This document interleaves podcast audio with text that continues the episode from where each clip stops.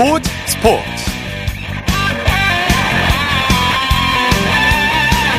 여러분 안녕하십니까? 아나운서 이창진입니다.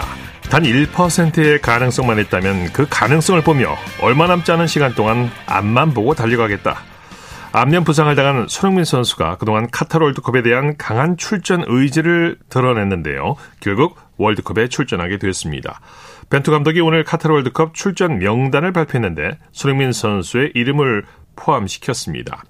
안면 부상을 입은 손흥민 선수가 월드컵에서 제 기량을 보여줄 수 있을지는 미지수인데요. 하지만 그의 이런 강한 의지가 다른 선수들에게도 긍정적인 영향을 미쳤으면 좋겠습니다.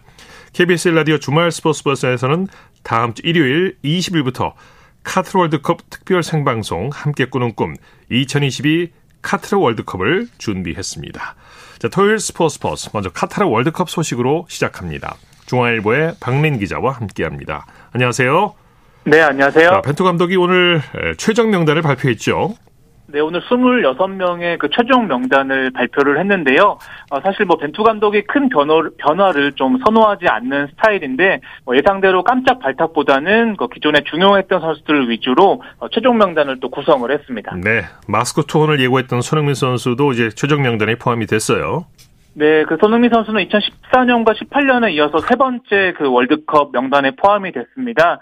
뭐 오프닝 때도 말씀을 해주셨지만 그 손흥민 선수가 지난 2일에 경기 도중에 그 눈주위뼈 네 군데가 골절되는 부상을 당했고요. 네. 어, 일단 4일에 수술을 성공적으로 마쳤습니다. 아, 본인 스스로 안면 보호 마스크를 쓰더라도 그 월드컵에 출전하고 싶다. 또 이런 강한 의지를 내비친 상황이고요. 네. 그 우루과이와 1차전이 24일이니까 지금 12일 남짓 남았거든요. 예. 어, 일단 손흥민 선수는 토트넘 우려진과 좀 회복에 전념한 뒤에 16일 어, 오전 0시 5분에 카타르에 도착할 예정입니다. 네, 10일이면 어느 정도 회복할 수 있을지 모르겠는데요. 빨리 회복을 했으면 좋겠고요.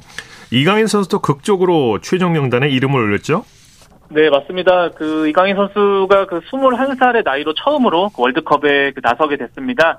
아, 사실 지난 9월에 그 대표팀에 뽑혔지만 출전 시간이 0, 분에 그쳤었거든요. 네. 또 이강인 선수가 절치부심에서 어, 소속팀 스페인 마요르카에서 2골 3도움을 올렸고요. 어, 본인이 실력으로 벤투 감독의 마음을 되돌렸습니다. 어, 벤투 감독도 그 이강인은 기술이 상당히 좋고 또 발전을 했다. 또 이렇게 인정을 했습니다. 네. 이강인 선수가 월드컵에서 특급 조커가 될 수 있겠죠.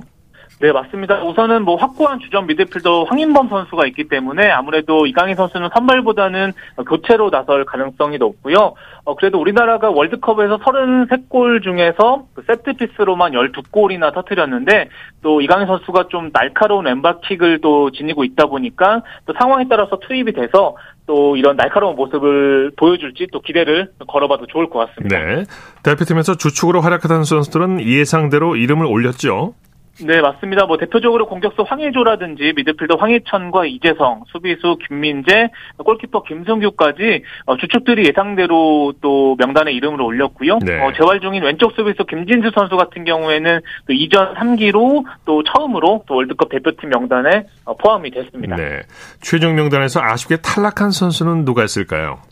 네, 중앙 수비 박지수 선수 같은 경우에는 그 명단 발표 하루 전이었죠. 어제 아이슬란드와의 평가전에서 발목 인대가 파열되는 예. 부상을 당하면서 좀 아쉽게도 카타르행에 무산이 됐습니다. 어, 대전 수비수 조유미 선수가 발탁이 됐고요. 어, 그리고 빠른 스피드를 지닌 울산 엄원상 선수도 최종 명단에서 좀 고배를 마셨는데 어, 대신에 어제 아이슬란드전에서 그 골맛을 본 전북의 송민규 선수가 어, 카타르행 티켓을 좀 거머쥐게 됐습니다. 네. 최종 명단은 26명인데요. 예비 선수 1명을 포함해서 27명이 카타르에 간다고요? 네, 그렇습니다. 수원 삼성 공격수 오영규 선수가 예비 엔트리로 카타르에 동행을 해서 대표팀과 함께 훈련을 할 예정입니다. 네. 아, 사실 조별리그 첫 경기 24시간 전까지 부상 선수 교체가 가능하거든요. 혹시 모를 또 손흥민 선수가 만약에 좀 회복이 젖어서 나서지 못할 경우를 어, 대비한 좀 카드로 어, 보면 될 것 같습니다. 네. 손흥민 선수의 출전 여부에 따라서 선발 명단도 바뀌겠어요? 네, 맞습니다. 뭐 아무래도 손흥민 선수가 그 잘 회복을 해서 24일에 우루과이전에 좀 선발 출전하는 게 최상의 시나리오인데요. 어, 만약에 그럴 경우에는 손흥민 선수가 뭐 최전방 공격수라든지 또 이선 공격수로 나설 전망입니다. 네. 어, 만약에 손흥민 선수가 좀 못 뛰게 된다면 뭐 황의조나 조규성 선수가 원톱 공격수로 나서고요. 또 이선 공격수에 뭐 황희찬, 어, 프라이브르크의 정우영, 또 마인츠 이재성 선수가 좀 나설 가능성이 높아 보입니다. 네. 이제 대표팀이 주말에 결전지로 출국하죠. 네, 뭐 벤투 감독을 비롯한 대표팀 본진은 그 일요일에서 월요일로 넘어가는 예. 그 새벽입니다. 0시 25분 비행기로 어, 카타르로 어, 출국을 하고요. 어, 유럽파 8명은 카타르 현지로 곧바로 향합니다. 어, 스페인 마요르카 이강인 선수가 13일에 그 대표팀 선수 중에 전체 1등으로 어, 카타르에 도착을 하고요. 어, 이어서 잉글랜드 울버햄튼 황희찬 또 이탈리아 나폴리의 김민재 선수 등이 차례대로 14일에 어, 카타르에 도착을 합니다. 네, 박민 기자께서는 대표팀과 같이 출국하십니까? 아, 네, 저도 그 내일 내일 그 밤에 그 대표팀이 네. 그 출국을 하는데요. 그 네. 뭐 저를 비롯한 뭐 국내 취재진 좀 대다수가 어, 같은 비행기로 카타르로 아, 넘어갈 예정입니다. 같이 가시는군요. 네, 맞습니다. 수고해 주시고요. 어, 우리나라 맞붙을 우루과이와 포르투갈 어제 최종 명단을 발표했는데 정말 대단한 선수들이 포진해 있어요. 네, 맞습니다. 뭐 말씀하신 대로 정말 멤버가 쟁쟁한데요. 우선 우루과이 명단을 살펴보면 뭐 베테랑 공격수 수아레스와 카바니가 있고요. 여기에 리버풀 공격수 누네스, 레알 마드리드 미드필더 발베르데, 뭐 토트넘 미드필더 벤탄쿠르까지 뭐 신구 조화가 좀 잘 이루어진 또 이런 명단입니다. 네. 어, 포르투갈 명단도 정말 초호화 멤버로 구성이 됐는데요. 뭐 5회 연속 월드컵에 나서는 호날두를 비롯해서 또 맨유의 페르난데스, 뭐 맨시티의 어, 베르나르드 실바, 또 AC 밀란의 하파엘 레앙까지 뭐 이런 몇몇만, 몇몇만 보면 굉장히 좀 위협적인 어, 팀으로 어, 볼수 있을 것 같습니다. 네, 하지만 공은 둥급니다. 끝까지 결과를 가봐야 하는 거죠. 자, 우리 선수 네. 화이팅 해주시고요. 우승 후보 아르헨티나도 월드컵 최종 명단을 발표했죠. 네, 맞습니다. 그 아르헨티나도 26명의 최종 명단을 발표를 했는데요. 어, 그 아르헨티나의 그 에이스죠. 그 리오넬 메시도 당연히 포함이 됐습니다. 아, 올해 35살이거든요. 예. 어, 파리 생제르맹에서 뛰고 있는데 뭐 본인 스스로 마지막 월드컵이라고 선언을 했습니다. 어, 아르헨티나 멤버도 괜찮거든요. 뭐 인터밀란의 뭐 마르티네스, AS 로마의 뭐 디발라, 유벤투스의 디마리아 선수까지 명단이 좋은 만큼 또 메시 선수가 또 유일하게 못 이룬 또 월드컵 우승 트로피에 또 입을 맞출 수 있을지도 이번 대회의 큰 또 관전 포인트일 것 같습니다. 네. 자, 무적함대로 불리는 스페인도 최종 명단을 발표했죠.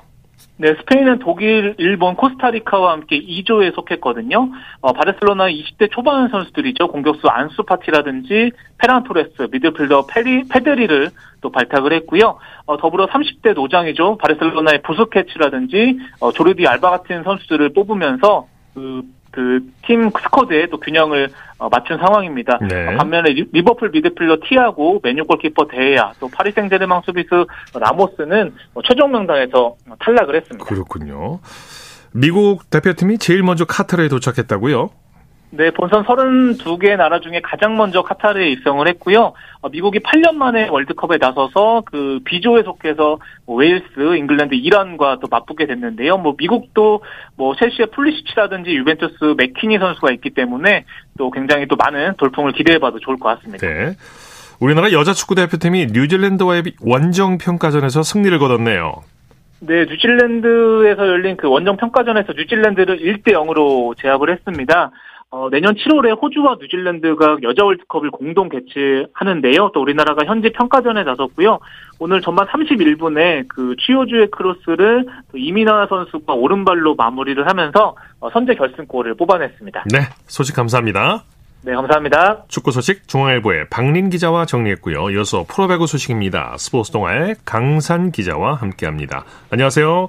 네, 안녕하세요. 오늘 남녀부 각각 한 경기씩 열렸는데 경기장 분위기 어땠습니까?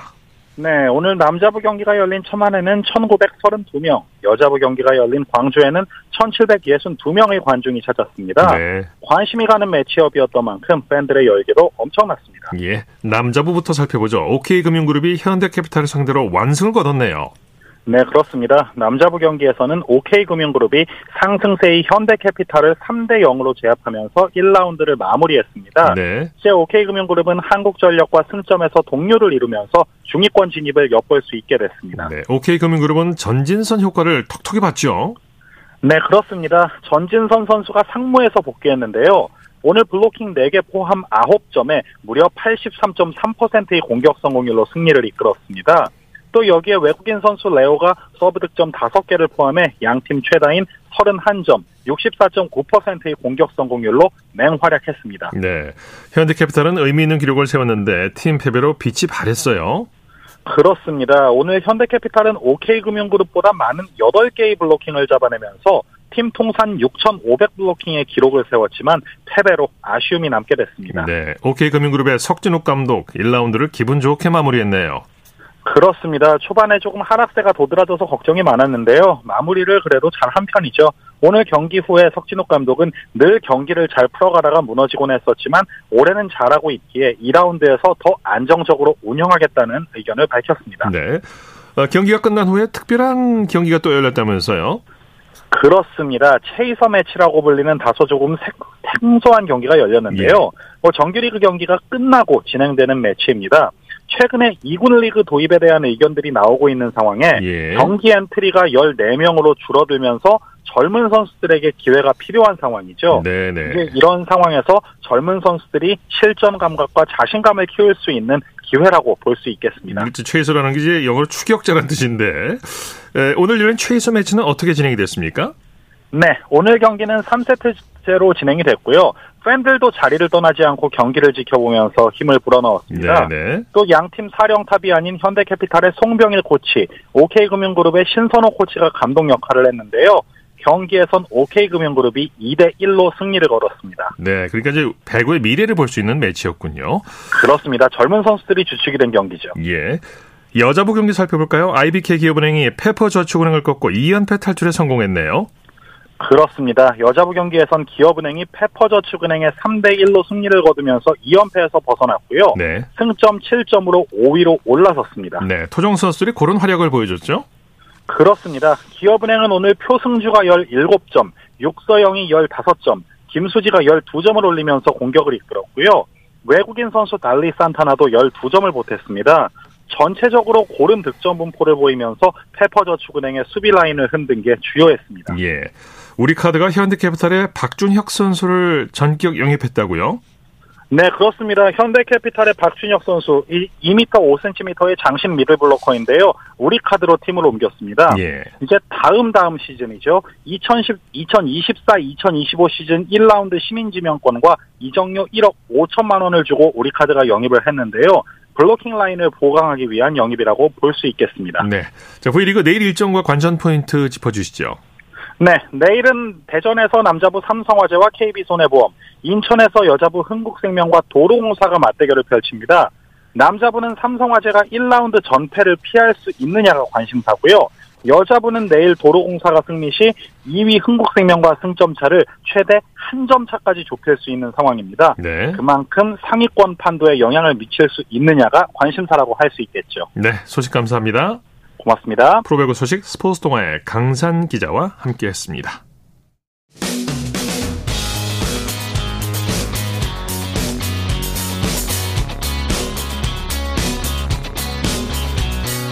따뜻한 비판이 있습니다.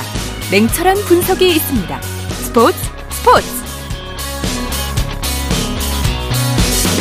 토요일 스포츠 스포츠 생방송으로 함께하고 계십니다. 9시 33분 지나고 있습니다.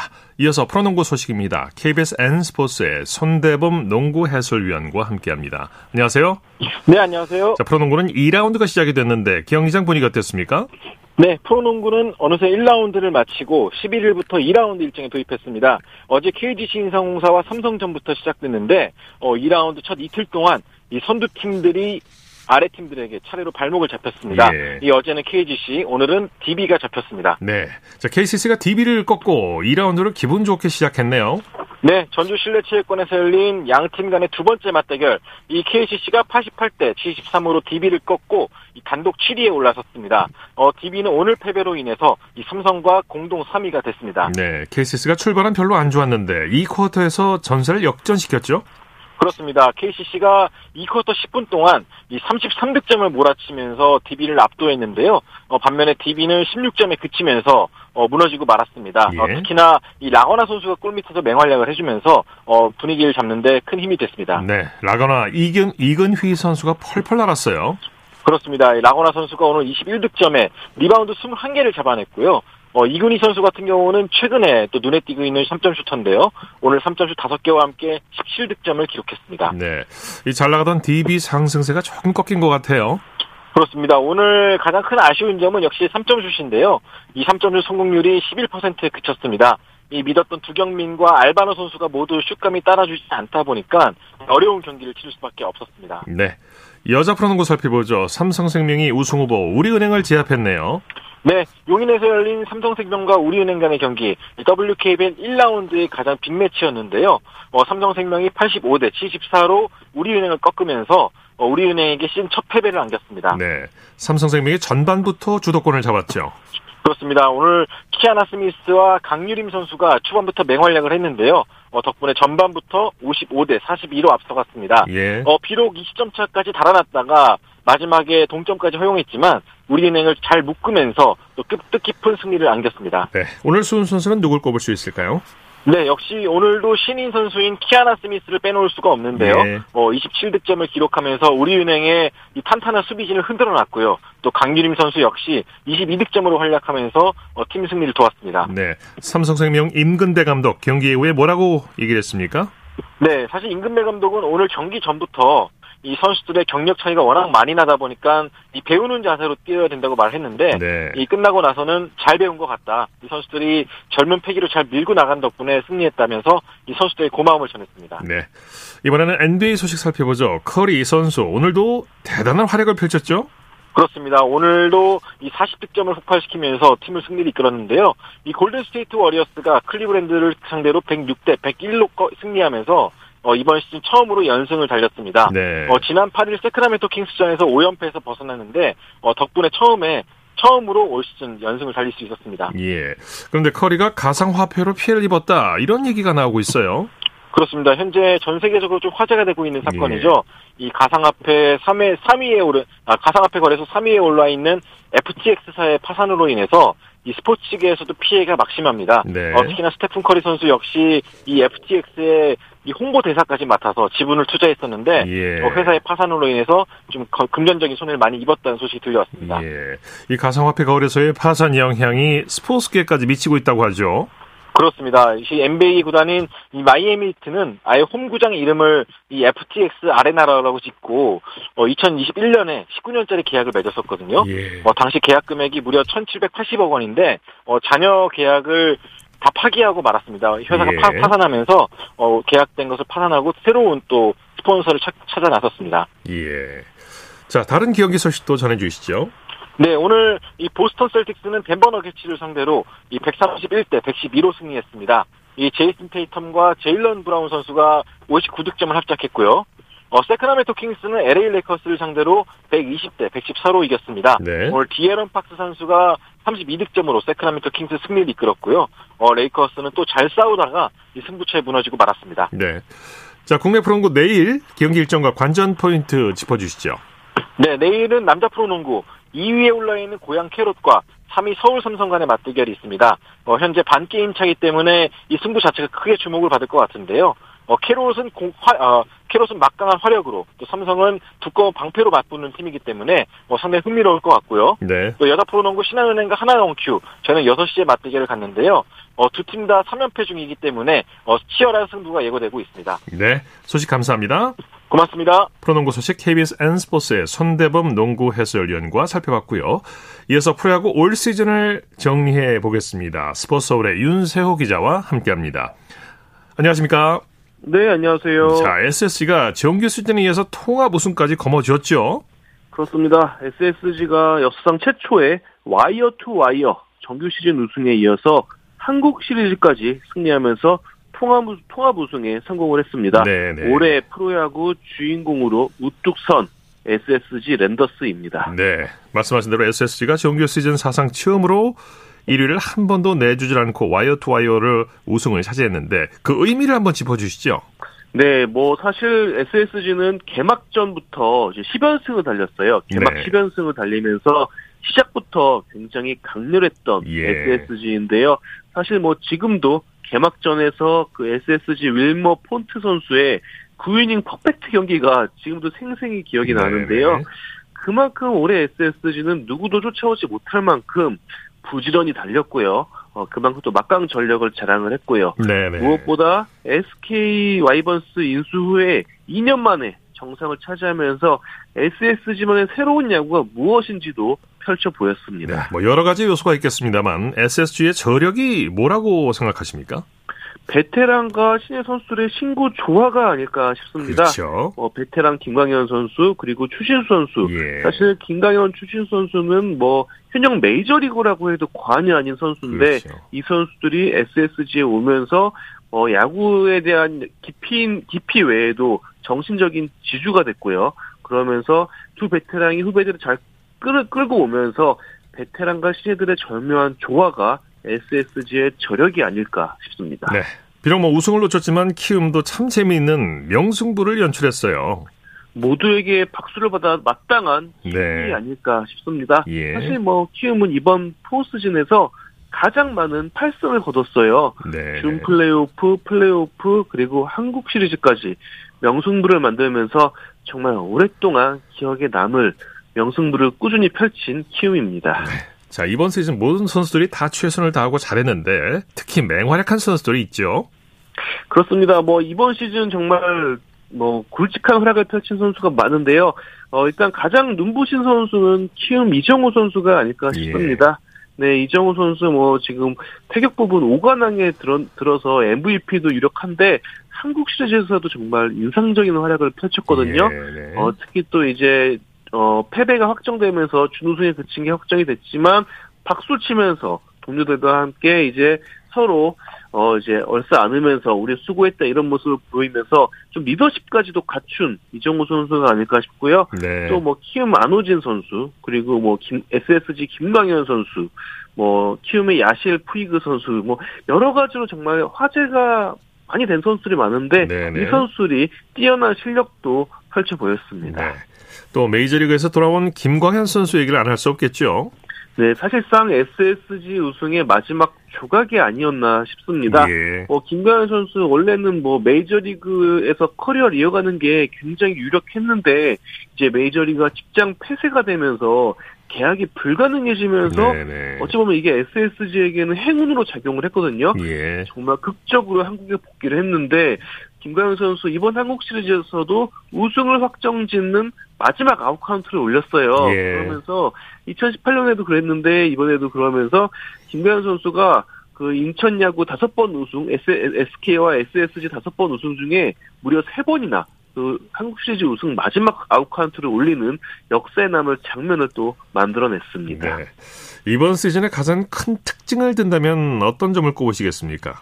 어, 저는 토종 선수들의 약 진 도약이 아닐까 싶습니다. 사실 지난 몇 년 동안 계속 외국인 선수가 MVP를 차지했는데 예. 올해는 국내 선수들의 MVP 확률이 굉장히 높습니다. 네. 앞서 말씀드린 안우진 선수, 그, 어, 이정우 선수 그리고 투수에서는 안우진, 김광현 선수, 뭐 또 고우석 선수 등 정말 어, 젊은 선수들, 어, 김광현 선수 외에는 다 굉장히 젊은 선수들인데 이 베이징 키즈라고 불리는 베이징 올림픽 금메달을 보고 초등학교 때 야구 시작한 선수들이 지금 잘 성장을 해가지고 한국 야구를 잘 이끌고 있습니다. 네.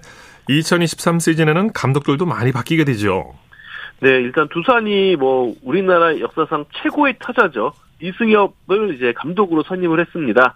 그리고 반면 삼성은 박진만 감독 대행을 감독으로 승격했고 예. NC 또한 강인건 감독 대행을 감독으로 승격했고요. 또 얼마 전에 LG는 염경엽 감독과 계약을 맺었습니다. 네. 어, LG와 두산, 잠실, 한지붕 두 가족 모두 감독이 바뀌었습니다. 네. 자, 올해 시상식 시상식이 이제 코로나19 이후 3년 만에 팬들과 함께하게 된다고 하죠? 그렇습니다. 어, 오는 12일 오후 2시에 팬들과 함께하는 2022 시즌 시상식이 열립니다. 네, 뭐 시상식 하이라이트 뭐니 뭐니 해도 MVP가 아닐까 싶은데 올 시즌 MVP는 어떤 선수가 차지하게 될까요? 후보만 16명인데요. 네, 아무래도 뭐 여러 명의 후보가 있지만 앞서 말씀드린 대로 가장 그래도 유력한 선수는 이정우 선수가 아닐까 네, 싶습니다. 네. 뭐 작년에 이어서 2년 연속 타격왕에 올랐고 타격 부문 5관왕을 차지했고요. 흥미로운 게 아버지 이종범 감독이 현역 예. 시절에 만 24살 때 MVP를 차지했어요. 네. 이정우 선수 지금 만 24살이거든요. 아, 그렇군요. 네, 그러면서 와 작년에 최초로 역사상 최초로 부자 타격왕이 탄생을 했는데 네. 이제는 또 역사상 최초로 같은 나이대에 부자 MVP가 탄생할 네. 수 있는 정말 뭐 기가 막힌 야구 부자입니다. 유력해지고 있네요, 그림이. 그렇습니다. 네. 자, 소식 감사합니다. 네, 감사합니다. 프로야구 소식 스포츠 서울의 윤세호 기자와 함께했습니다. 쳤다 하면 홈런이고 슛 골이고 각본 없는 한편의 드라마 그것이 바로 그것이 바로 손에 잡힌 우승 트로피 목에 걸린 그 배달 너와 내가 하나 되는 그것이 바로 그것이 바로 그것이 바로 꿈꾸던 스포츠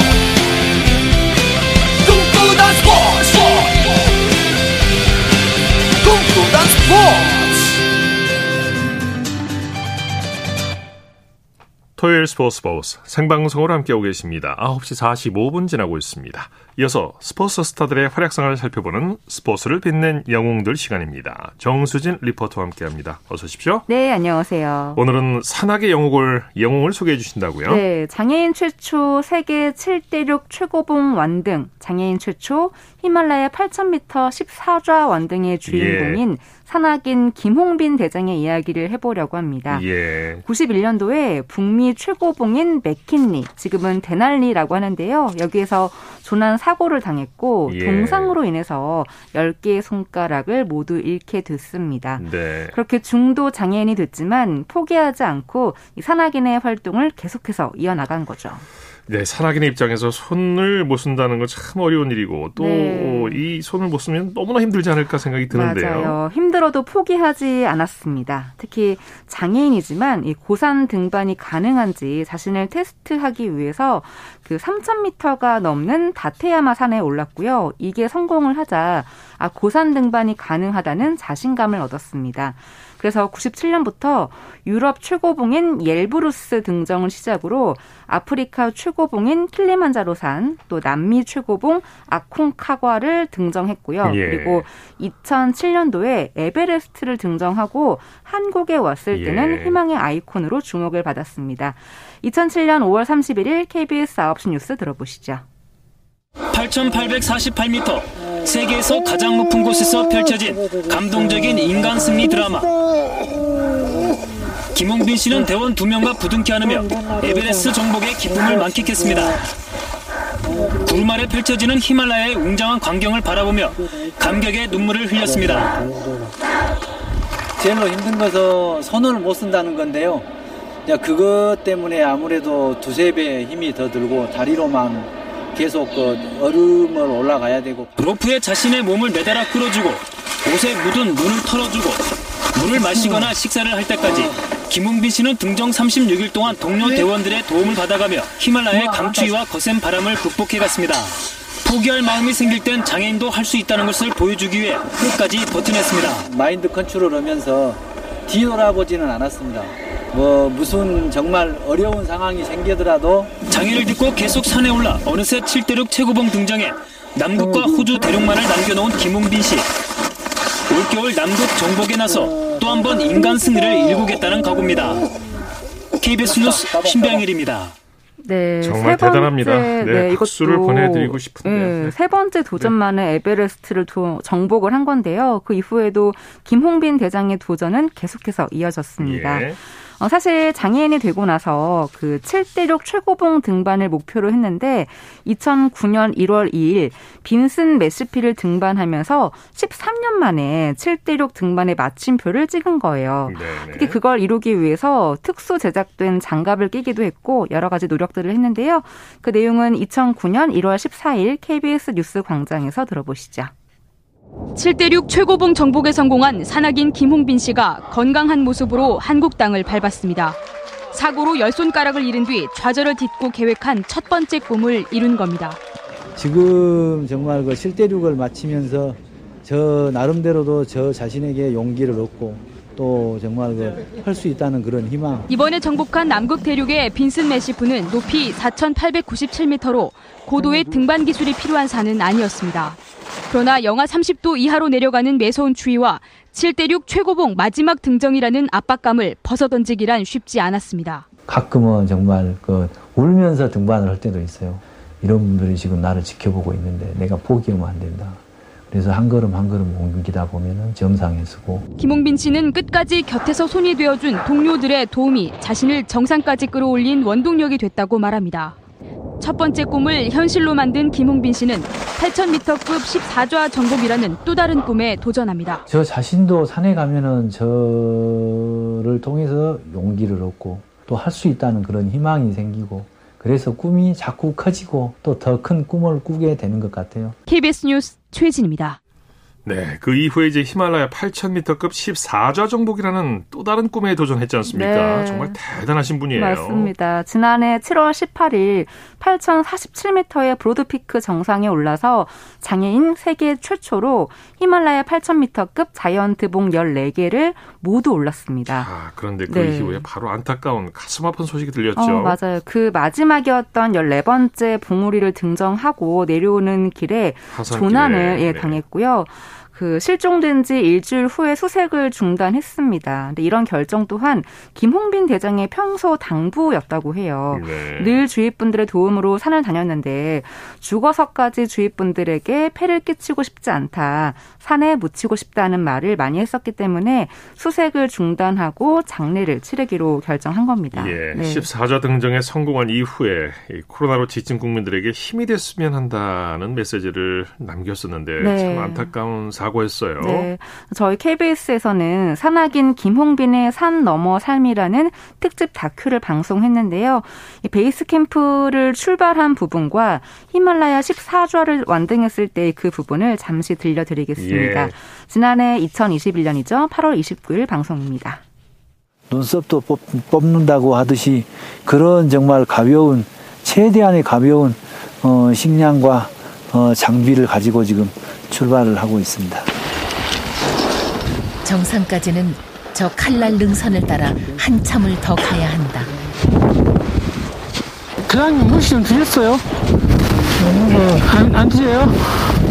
드디어 길이 다시 이어졌다. 김홍빈 대장이 정상 등정을 위한 마지막 봉우리를 오르기 시작한다.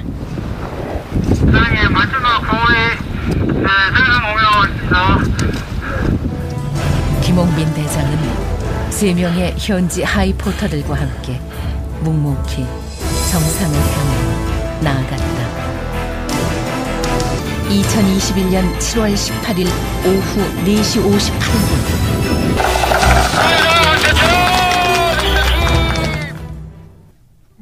진정한 영웅입니다. 김홍빈 대장. 네. 산악인 네, 고 네. 김홍빈 대장은 체육훈장 성룡장을 받았고요.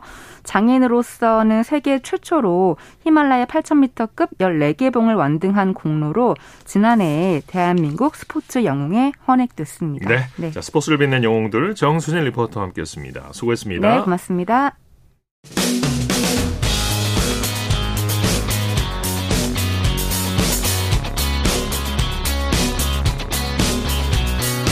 따뜻한 비판이 있습니다. 냉철한 분석이 있습니다. 스포츠 스포츠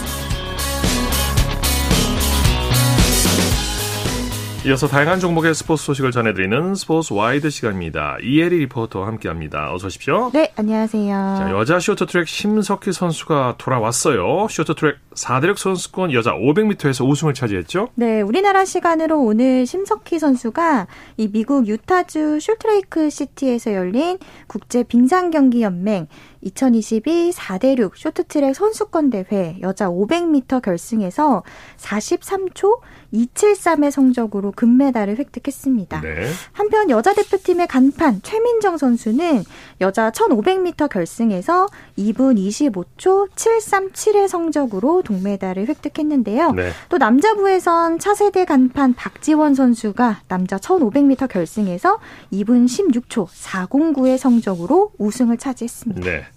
post 이상화라 불리는 여자 스피드 스케이팅의 김민선 선수 빙속 월드컵에서 500m 우승을 차지했다고요? 네, 스피드 스케이팅 여자 단거리 간판 김민선 선수가 세계 처음으로 월드컵 대회 우승을 차지했습니다. 우리나라 시간으로 오늘 김민선 선수가 노르웨이 스타방에르에서 열린 2022-2023 국제 빙상 경기 연맹 스피드 스케이팅 월드컵 1차 대회 여자 500m에서 37초 553의 기록으로 이 20명의 출전 선수 중에서 가장 빨리 결승선을 통과했습니다. 한국 선수가 국제 빙상 경기 연맹 월드컵 여자 500m에서 우승을 한 건 2015년 12월에 열린 2015 2016 시즌 월드컵 4차 대회에서 이상화 선수 이후에 약 7년 만입니다. 예.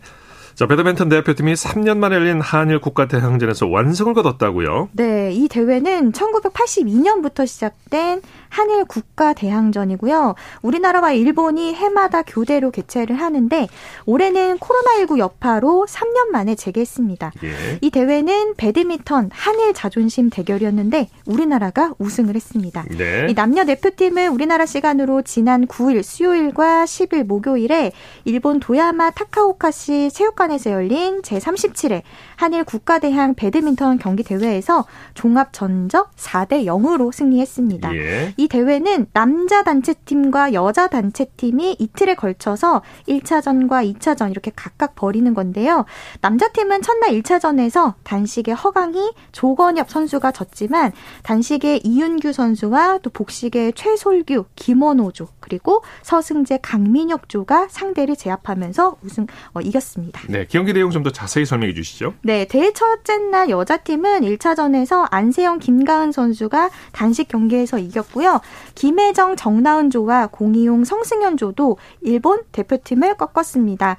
하지만 단식의 김지훈 선수가 스위즈 미나미에게 졌고요.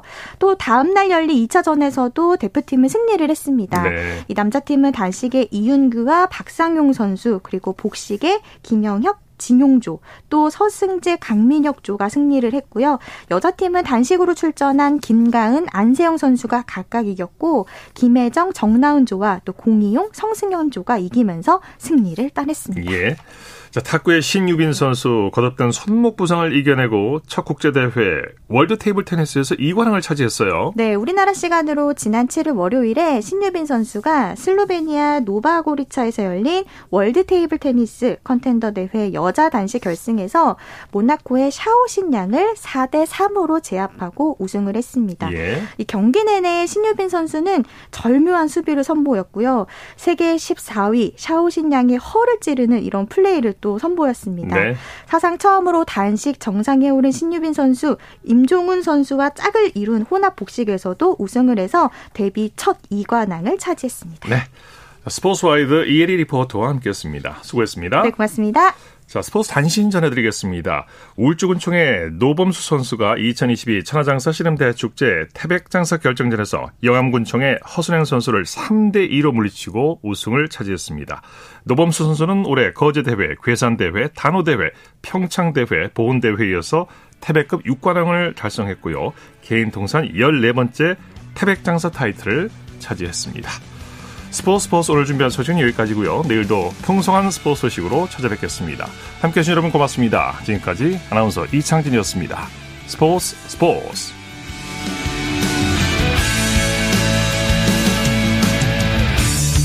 the sun goes down in front of me Reminds me where I wanna be With you and you alone me in like you were made for me. I'm losing faith in gravity.